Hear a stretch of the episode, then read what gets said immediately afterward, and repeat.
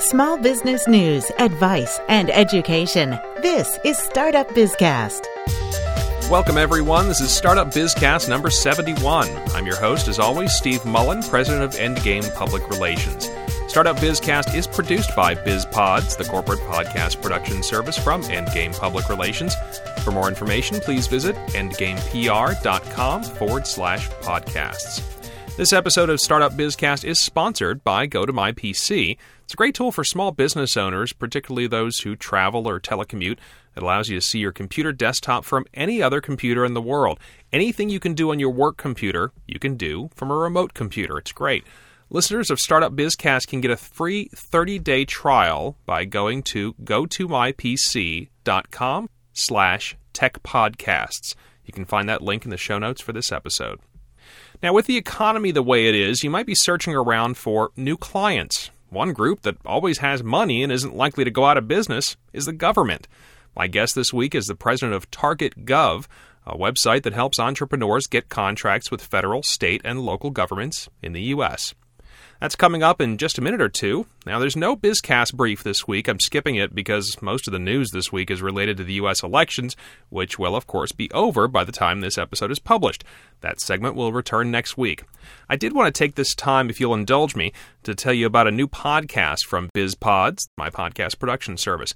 I've just launched a new show for the Richmond Association of Realtors. That's Richmond, Virginia, where I'm located. This show is called TrezCast. Trez is short for the Real Estate School. It's the educational service offered by RAR. Now, whether you're a Richmond, Virginia real estate agent or you're located elsewhere, or if you're not a real estate agent at all but you're interested in learning, you really should check out this show. Episodes are audio versions of seminars offered by Trez, and these seminars usually cost money. Listening for free, of course, is better than paying, right? Now, I put a link to the show's RSS feed in the show notes for this episode. You can also find it at feeds.feedburner.com slash Trezcast. Time now for this week's Startup Bizcast Small Business Advice segment. If you ever looked into working with the U.S. government, you know it can certainly be confusing to get started. The RFPs alone tend to look like phone books. But the good news is that the contracts tend to be large and the government's not likely to go out of business. And it's certainly possible for small businesses to gain government contracts. Joining us now to walk through the process is Gloria Berthold Larkin. She's the president of Target Gov, a website that works with small businesses to help them get government contracts. She's also written a book on the subject. Gloria, thanks so much for joining us this week on Startup Bizcast. It's great to be here. Now, first off, tell us about yourself and Target Gov. Well, I am president of Target Gov, and what we do is help people win government contracts, whether that's at the federal, state, city, or county level. Now, you also wrote a book about how to become a government contractor. Can you tell us about that? Sure. It's the title of it is the Veterans Business Guide: How to Build a Successful Government Contracting Business.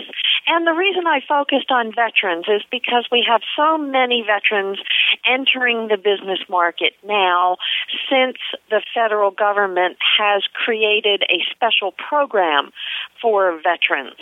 And I wanted to give them a one-stop shop to help them start their business and focus in on government contracting. So we guide the readers through the entire process of starting your business, setting it up as a government contractor, and then identifying how to pursue those business opportunities with the federal government too because some people can be very confused by it. Oh I, I, know it can be very confusing. I've been through it a little bit myself. Now um, obviously there are different types of small businesses uh, from the sole proprietor all the way up to the companies that are really only small in terms of classification. Uh, for the sake of this discussion let's talk about businesses that have maybe up to 10 employees. Can these companies really compete for government contracts with say the federal government We've helped companies as small as one person through 10 compete successfully for government contracts? And that's an excellent question because a lot of people think that they need to be a big company in order to be out there butting heads up with the large mega companies like Northrop Grumman. But the federal government and state and local governments have taken steps to make it easier, not easy, but easier for companies of any size and especially small companies to open up doors to doing business with them. but it is complicated. It's kind of like the maze, you know, that you see animals run through, where you have to follow the right steps in order to be successful in this environment. Now, I know I'm in Virginia, and, and here in Virginia, we actually have an online system uh, where they list all uh, government requests for bids, requests for uh, the RFPs, requests for proposals. Is, is that something that's uh, done in most states? Yes, it is, but not all do it as well as Virginia does. And hopefully in the coming years, each one will get much better at it. But we're in a transition period from where states and local entities like counties or city governments used to have a physical bid board where someone would have to walk in a building and look at the board that's up on a wall in order to see what opportunities are available. But thank goodness computers can be used for something beneficial in this regard and Virginia and Maryland, California, and a few other states nationwide have really stepped up and made those opportunities easy to find directly online on the internet. And the federal government does the same thing. So you can find opportunities for free. You don't have to pay anybody for this. Now, uh, say you, you you have found something that you want to bid for, that you want to re- submit a proposal for. How do you get started? Well, you know, that is actually not the best way to get started, even though it, it will tweak your interest, I'm sure. But it's good to look and make sure that the government buys what you're selling first of all. So if you find a bid opportunity for the federal government, that website is Fed, F-E-D-B-I-Z, O-P-P-S dot gov. That's fedbizopps.gov. It's a free website run by the federal government, and if you go on that website and you locate an opportunity for something that you're selling, whether it's a service or a product, the good news is you know the government's buying it. The bad news is you're wasting your time if you bid on that specific opportunity because they don't know who you are yet the real challenge is building a relationship with the decision makers. It's just like trying to sell a product or service in the commercial market or even in the consumer market. People usually buy from people they know. So in the government, your challenge is to find the people who are buying what you're selling and start building a relationship with them so that when they're making that decision to buy in the future, they're already going to know you, your company, and they're going to feel comfortable in hiring you to do the work. Yeah, that's interesting. I guess you could say I'm a little naive. I, I had thought that you know you submit the bid if you have the the best bid and and you know you can check references and such that you'd get the bid. You actually have to do marketing for this. Yes, you do. You have to build that relationship, and you're that's a good thing to bring up because most people make the mistake that you just mentioned. They'll see an opportunity and they'll think, "Boy, this is perfect for me. I'm going to submit a bid and I'm going to be low price and I'm going to win that bid." But the government, believe it or not, doesn't buy because of low price anymore. They buy because of what the term is best value. And best value means a lot of different things, but essentially it's a combination of a number of factors. Uh, price is one of them, but it doesn't have to be the lowest price. Its stability is usually a factor, financial stability especially, as well as competency. Make sure that you've already done what you say you can do and that you can perform the job that they want to have done. So it, there's a combination of factors that goes into them deciding on what vendor they're going to choose. But even a small company can be very, very successful in this environment.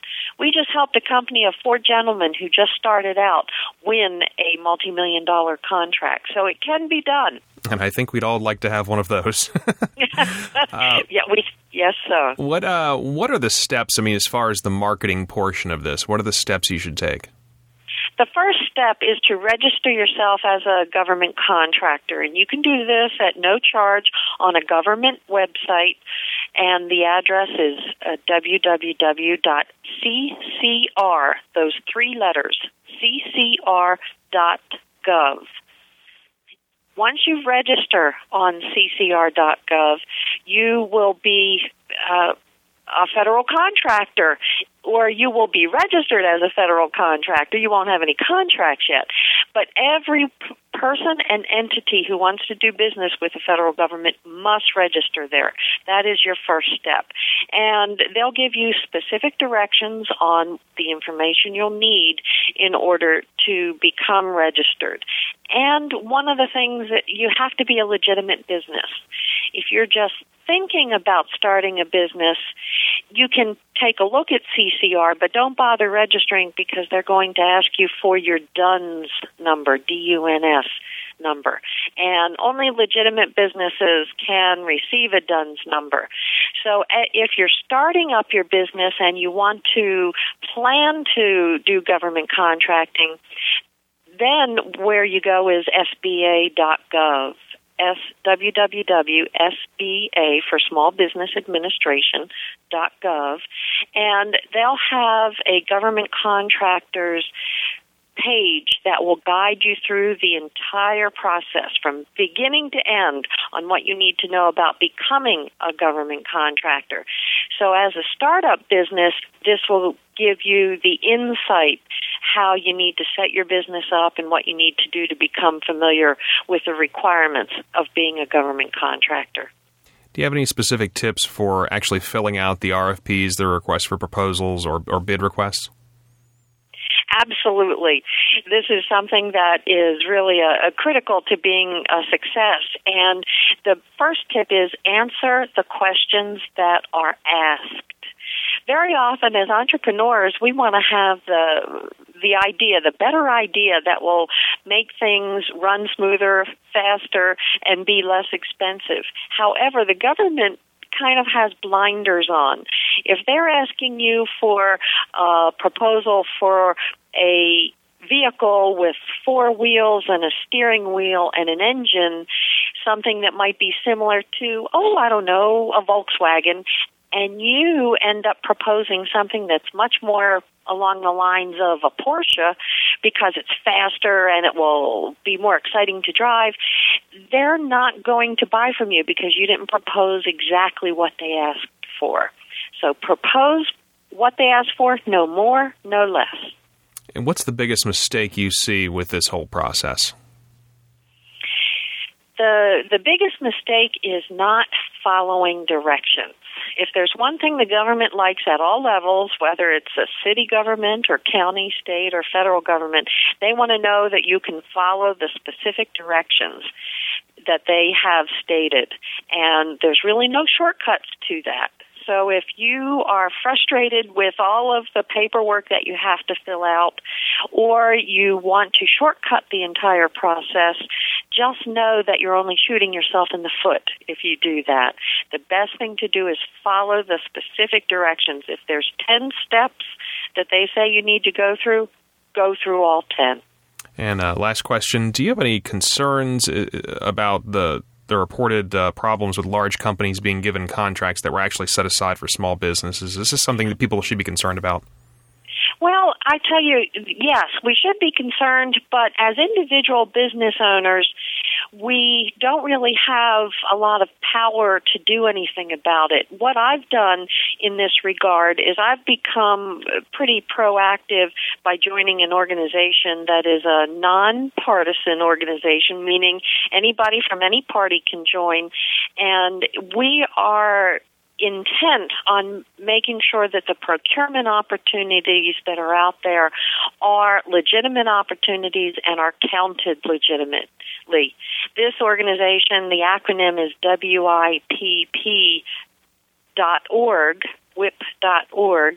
And if you wanted to go and visit that website, there will even be a guideline on how to register for the government as a contractor. But this way, you if you join an organization like WIPP or another organization, a small business organization, then you have the power of numbers of other members so that when things like this happen, if a small business uh, the government counts a contract as going to small business when in fact it went to Dell Computers, say for instance. then this organization can actually step in and have some recognition factor so that we as small business people don't have to take our valuable time and let the government know that they're not doing a good job on recording the actual data. All right, great advice today. Gloria Berthold Larkin with Target Gov. Thanks so much for joining us this week and offering your advice. It's my pleasure. I look forward to staying in touch. Gloria gave out quite a few links during that interview. I've put all of them in the show notes for this episode and on the Startup Bizcast blog.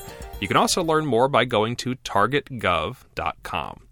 If you have feedback on this or any episode of Startup Bizcast, or if you'd like to suggest a guest or a topic, please contact me. You can leave a voicemail on my new voicemail hotline number, 206 350 7905. That's 206 350 7905. You can also email me at info at startupbizcast.com or leave a comment on the blog. Also, don't forget to join the Startup Bizcast group on Facebook. You can find a link on the Startup Bizcast blog for that. That's a wrap for episode 71 of Startup Bizcast. Thanks for listening. I'm Steve Mullen.